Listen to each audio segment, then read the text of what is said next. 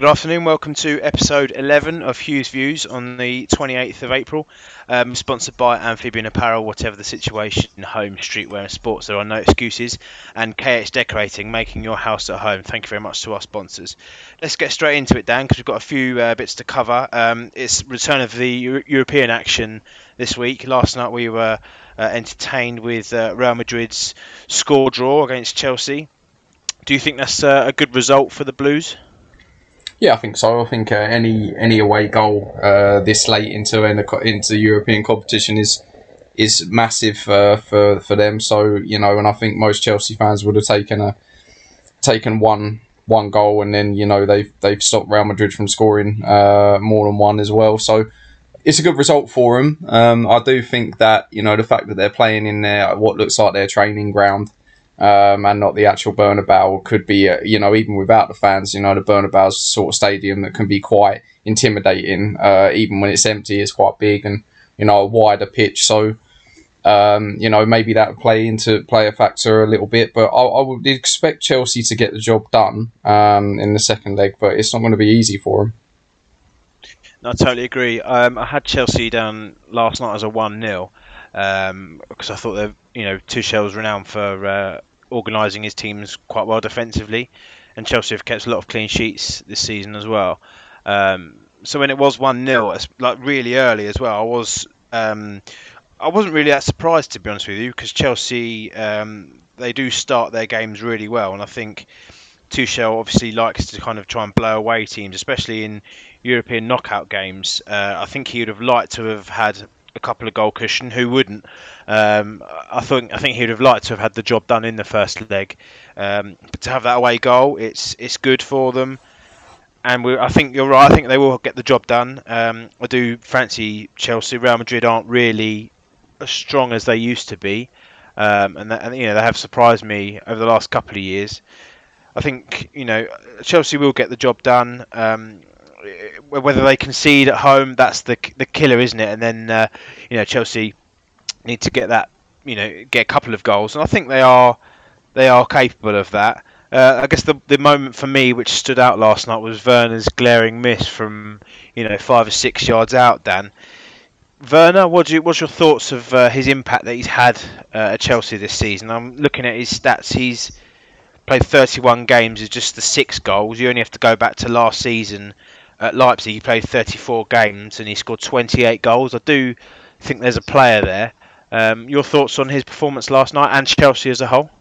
Yeah, I think he's one of these players that we'll only really be able to tell whether it's a bit of a coup for Chelsea by next season. I know that sounds a bit stupid, because with a price tag involved and the hype surrounding him, you would expect him to hit the ground running, but he's clearly not done that this season. He's been very below par for me. But, you know, let's give the boy a chance. Let's let him have another season at Chelsea. And then, you know, if he returns those sort of figures again next year, then you could argue maybe they'll try and, you know, recoup their losses a little bit, or try and shop him out to a team, maybe him going back into the Bundesliga. But last night, I don't think Chelsea really done anything wrong. They definitely had the chances to win the game. Werner himself must have had a hatful. He had 2 or 3 golden chances. So they can, you know, take away the fact that maybe they should have won the game. But again, they're still in the tie. And, you know, as you mentioned, Real Madrid haven't been up to much this year. They actually look like a bit of a shadow of the team that we knew a few years ago. They don't really have any superstars there. They're in a bit of a transition. But they still are Real Madrid. So, you know, I think they should be happy with that result. Yeah, I don't think back to Werner. You know, you're not you don't score, you know, 80 odd goals in the Bundesliga if you're shit. I think there is a player there, and it sounds a bit cliche, but I think maybe give him you know, a full pre-season under Tuchel and with Chelsea. You know, I think that's a setting in period, and he, you know, he has bedded in quite well. And there's a few players really at Chelsea who will probably benefit from a full pre-season with Tuchel, and I'll put my neck on the line. I do tip him as a player, you know, who could score 10 to 15 goals in the Premier League next season. It depends what movements Chelsea make in the summer. There's no secret that Abraham wants to play football, And obviously Werner is Tuchel's main man at the moment. You've got Giroud on the bench as well. And it'd be interesting to see if they do let Abraham go. Will they bring in another goal scorer? But I think there is a player in Timo Werner. And, you know, it's not a coincidence that he's getting in the right places. And I know there is a lot of glaring misses at the moment. You know, it's not just for Chelsea, it's internationally as well. But, you know, he will start bearing these chances. And I said with a Chelsea friend of mine, I said to him, you star my WhatsApp message next season, I think we'll see Werner get, 10 to 15 goals next season. And, you know, we will see. The next tie that we just want to cover, Dan, is PSG Man City. I know you're a huge fan of Kylian Mbappe. Who are the key men for both sides, but tonight and next week? Yeah, I love the way that Mbappe glides for the ball, but you know, we're both big fans of Foden on the other side as well. So it'll be a good match-up today. And I wouldn't really want to call the result, to be honest with you. I think, you know, Man City are flying, and they'll be full of confidence off the back of their Carabao Cup win. So, you know, who knows? PSG can only play football in one way. They're not, you know, known for their defensive qualities. So it's one of those ones where if you can get a goal away from home, if you're Man City, then you would expect to come back and win at the Etihad. I do think there'll be goals in this game, though. I do think that it'll be a high-scoring game. I don't think it's going to be backs to the wall. I think it's just going to be quite similar to the Bayern game against PSG. I just don't see... PSG can't play without flair. When you've got players like Mbappe and Neymar and even Di Maria, although he's that little bit older, they're not looking to park the bus at any point in the game. You touched upon a key word there, and that is confidence. I think PSG will take a lot of confidence, you know, knocking out the holders Bayern Munich in the previous round, and they're the first French club since 1991 to reach consecutive European semi-finals.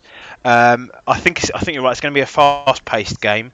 You know, neither of these sides are sides who are renowned for, taking a 0-0. They want to try and blow the teams away, and we saw Man City when they played Spurs. And I know Spurs probably weren't the biggest test, and we touched on that last week. We thought Man City were going to blow them away. In the end, Spurs, I think, did well to hold them out until, you know, the last quarter of the match. But the start, I don't know if you watched it on Sunday, Dan, the start that Man City made to the Carabao Cup final, it was clear that they wanted to, you know, get that game to bed early. And there only really looked like one winner, especially in the first half an hour. Mahrez, you know, had a lot of shots, and Lloris had to make a couple of saves. So tonight, I think you're right. I think both teams will score. I think that could be a punt. It's interesting to see the head-to-head that Pep Guardiola's only lost 3 of 18 personal managerial head-to-heads with Pochettino. Pochettino, we know, has been here at this stage with Spurs before, but you could say, well, I think most people would agree that PSG are a better side than Spurs and they're better equipped. It'll be I've marked 4 players who I think are interesting to watch, and it'll be no secret. I think Mbappe and Neymar are going to be really key, and Kevin De Bruyne and Foden, and there is no secrets there. If all 4 of those players turn up with their A game tonight, we could see a high-scoring game. I think as fans, that's what we want to see. I think Man City, like I say, I think they will score. If they could take a 2-1 or a 3-2 lead back to the Etihad, I think they will get the job done. So we could see an all-British final. Dan, what are your thoughts on that? Yeah, I don't see why not. I've always sort of been quite open in saying I want the British teams to progress, and I sort of have to let my allegiance to PSG and my love for PSG to the side for that. So yeah, I'd love to see City and Chelsea both progress, and obviously in the other European, the Europa League as well, you got Man United and Arsenal in the semis as well. I know that you want to touch on that a little bit as well. So we could have some real representation at the top end of the tournament by the looks of things if everything goes to plan. Yeah, you've advertised it nicely, mate. We're just going to touch upon the Europa League semi-finals. The first leg is tomorrow, and the second leg is next week. So we've got Manchester United at home to Roma, and Villarreal host Arsenal. Dan, your thoughts on these two ties and who goes through over two legs? I think at this stage of the tournament, Al, I don't think that you can really have a favourite. It's just who wants it more, you know. And you would expect United and Arsenal to progress to the final, but you know, I think Arsenal will be all right. I think Arsenal will be okay. I think the tough one will be, I think Man United will get the job done at home, but I think they've got to score a few. By a few, I mean maybe two or three, because I think going back over to Roma, they won't be able to keep them out, I don't think. So, wouldn't want to call it, but as I mentioned, it would be brilliant to have British finals in both of the tournaments. I can't see Manchester United not scoring. I mean, the bookies have Manchester United as solid favourites. A couple of interesting stats is that Man United have avoided defeat in 11 of their previous 12 matches against Italian sides. And even though United drew against Leeds on Sunday, it ended not only a run of 5 straight competitive wins, but it's the first time in 10 matches that Manchester United failed to score. And they netted 2+ goals in their 5 wins preceding that. So I think United will get the job done. You could argue that they could get the job done tomorrow night ahead of next week's second leg. If they take a 2 or 3-0 lead over to Rome, I don't think Rome are going to turn that one over. And in Spain, I think that's going to be a much tighter affair. Arsenal. It depends what Arsenal team turn up, really, because on their day, Arsenal could beat any oppo. But playing away in Spain, it's going to be a tough tie. And I think if you were Mikel Arteta, you'd take a score draw all day long.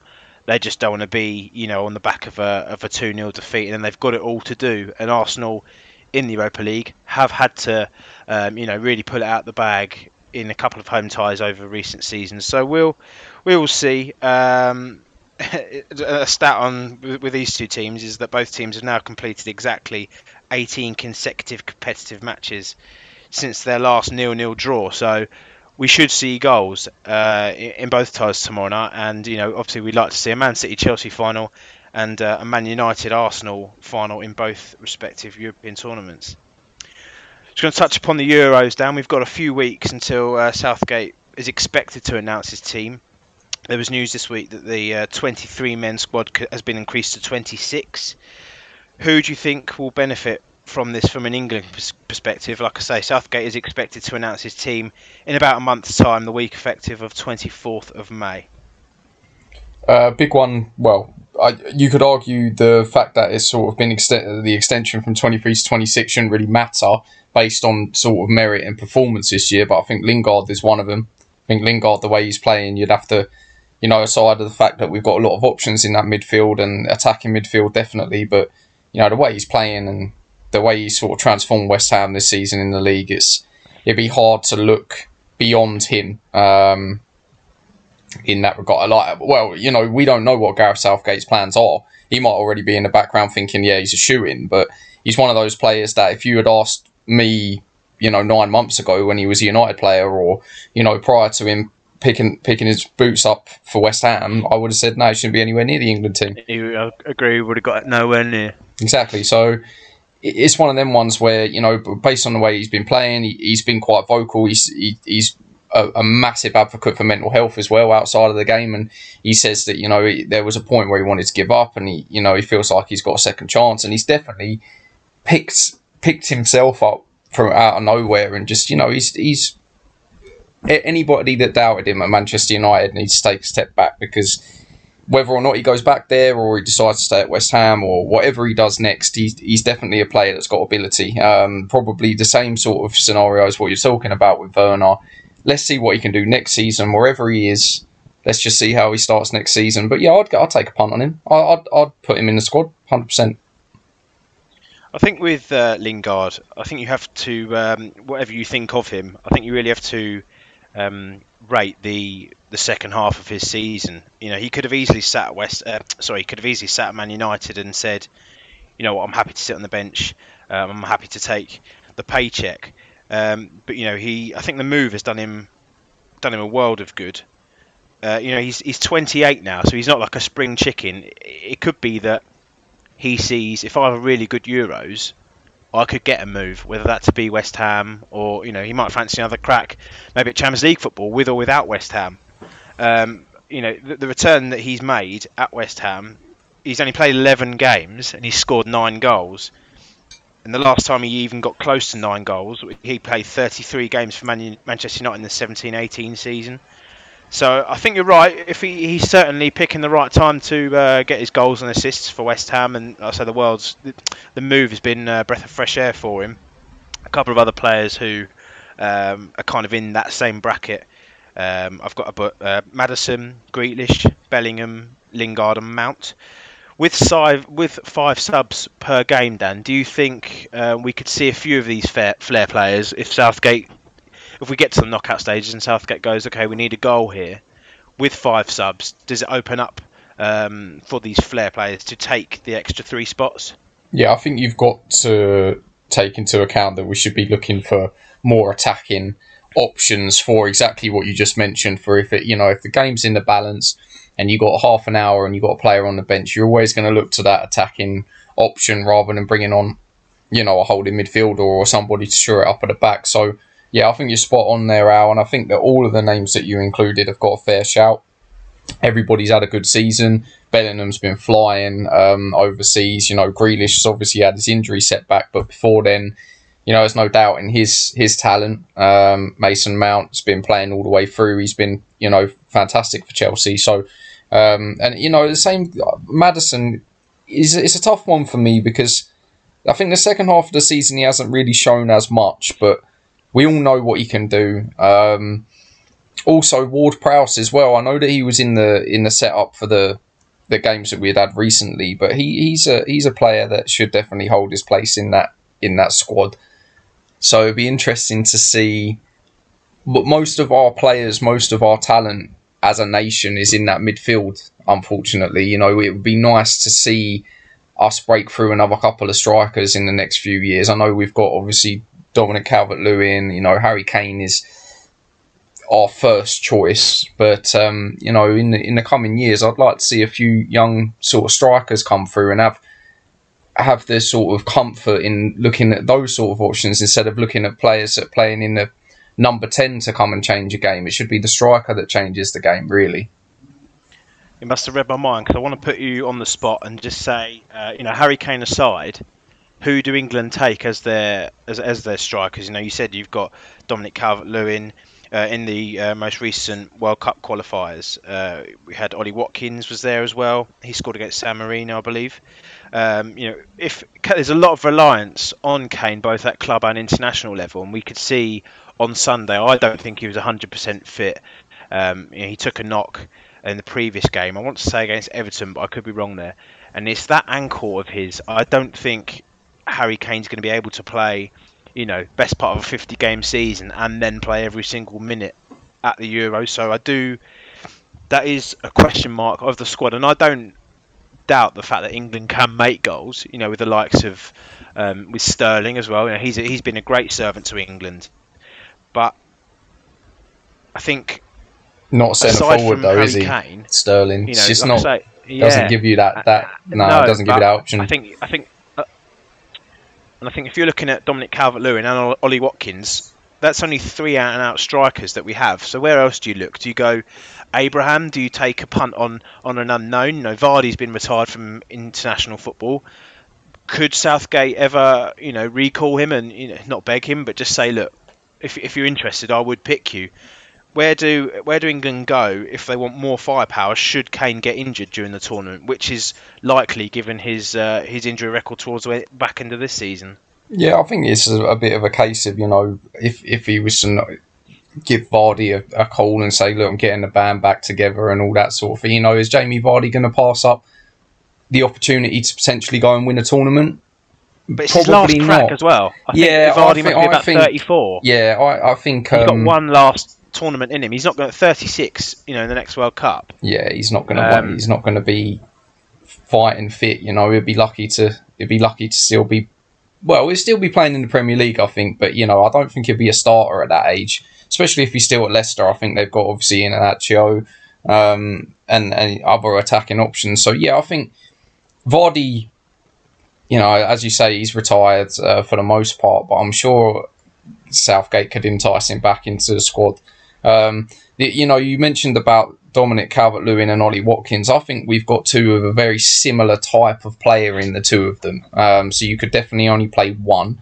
I think that England will only play one out-and-out striker anyway. I don't think that Southgate has it in him to go two up top, because then you're then going to break down the midfield options in its entirety, and you're going to have two wingers or two wide midfielders and two central midfielders, and you know that's England from 2006. That's not England of now. So I think the only other one that you didn't mention for me, and again it is a bit of a question around his fitness, his age, but Danny Ings is the only other name that I can think of. Bagsman at Southampton, but it's all about him staying on fitness. The only other player who is playing as well. He's the only player who's playing. Like Abraham, like we say, he wants more game time, and I think he probably thought, I'll get a lot of game time at Chelsea this season, because he probably saw himself as first or second to Werner. He probably thinks he was above Giroud, but Tuchel's been very loyal to Werner, and I think that could impact Abraham's chances of going to the Euros. I think you are right. Southgate prefers playing two wider men rather than two strikers, with Harry Kane up front by himself. I just worry, and that's probably my pessimistic England side coming out, is that if we get an injury to Harry Kane, where are the goals going to come from? And there's a lot of reliance on Kane. So we will see, and we will cover a Euro special. By the time he's picked the squad, we can probably, I think what we'll do for the listeners is the two of us will come up with our 26-man squad off air, and then we'll go through it. And we'd like to see what other people think of our picks, and we'd like to encourage their picks and any surprise inclusions perhaps. But we will cover that in the next month or so. Like I say, Southgate is expected to announce his team before the deadline. The squad submission deadline date is the 1st of June, but I think Southgate will submit it probably the week before. And like I said, we'll get our 26-man squad together. Just going to touch on the Premier League games just before we call it a day, Dan. There's 5 Premier League games left. Sheffield United, they're confirmed they're down. Has time run out for West Brom and Fulham? Yeah, I think that game at the weekend just gone, the Burnley game, the result that Burnley pulled off has really sort of pulled them away from it. And I don't see the two teams, West Brom and Fulham, making up the difference now, which is a shame because, you know, now that we're there or thereabouts, and there isn't really a lot for us to play for, you sort of look forward to it going down to the wire in the last game. I'm just looking at it now, you know, Brighton have got 34 points and they're 7 points clear of Fulham, having played the same amount of games. It is really a question as, you know, what have Fulham got, because Fulham are the only ones really that can sort of pull themselves away down into it. Yeah, that's it. When they've got that West London derby against Chelsea away at the weekend. I think, as I said this, I said Chelsea were a banker against West Brom and they got slapped 5-2. So Fulham have got to go there and they've got to give 110%. And I think Scott Parker will get that from his players anyway. If somehow, by some stretch of the imagination, they can go to Chelsea, get 3 points, then they have Burnley at home. You know, Burnley, they're done. They're only 2 points behind Palace, and you'd say they're safe. Southampton, Newcastle, both on 36. If anyone's going to get dragged in it now, it's going to be Brighton. I think it's too little too late. I think, you know, Fulham needed a few more points beforehand. And they did well to draw against Arsenal, but they lost 4 before that. And I think, you know, that's ended their chance. There was one game in there as well, and I think it was the game at Craven Cottage against Wolves, and it was one of those dead games where there was just not really a lot going on. You had that to question what Scott Parker was trying to do, whether he was sort of thinking every point is vital, let's just play it out. But, you know, they got sucker punched right at the end there when Traoré scored and they ended up losing that game. And I think that there, if they should go down, is the moment that they should look at. Because if they win that game, then they've really got themselves a chance. And then, like you say, they got a point at Arsenal. But again, it was a game where they went 1-0 up. And I know they're playing Arsenal and I get it, but, you know, when you're fighting for your lives, you need to sort of close these games out, or should you get a goal against one of these big teams and what you would deem to be a free hit, you've just got to keep playing your game, because if you just stick 10 men behind the ball, it's never going. You're never going to keep a team of that quality out for that long, and you know it's about game management at that point.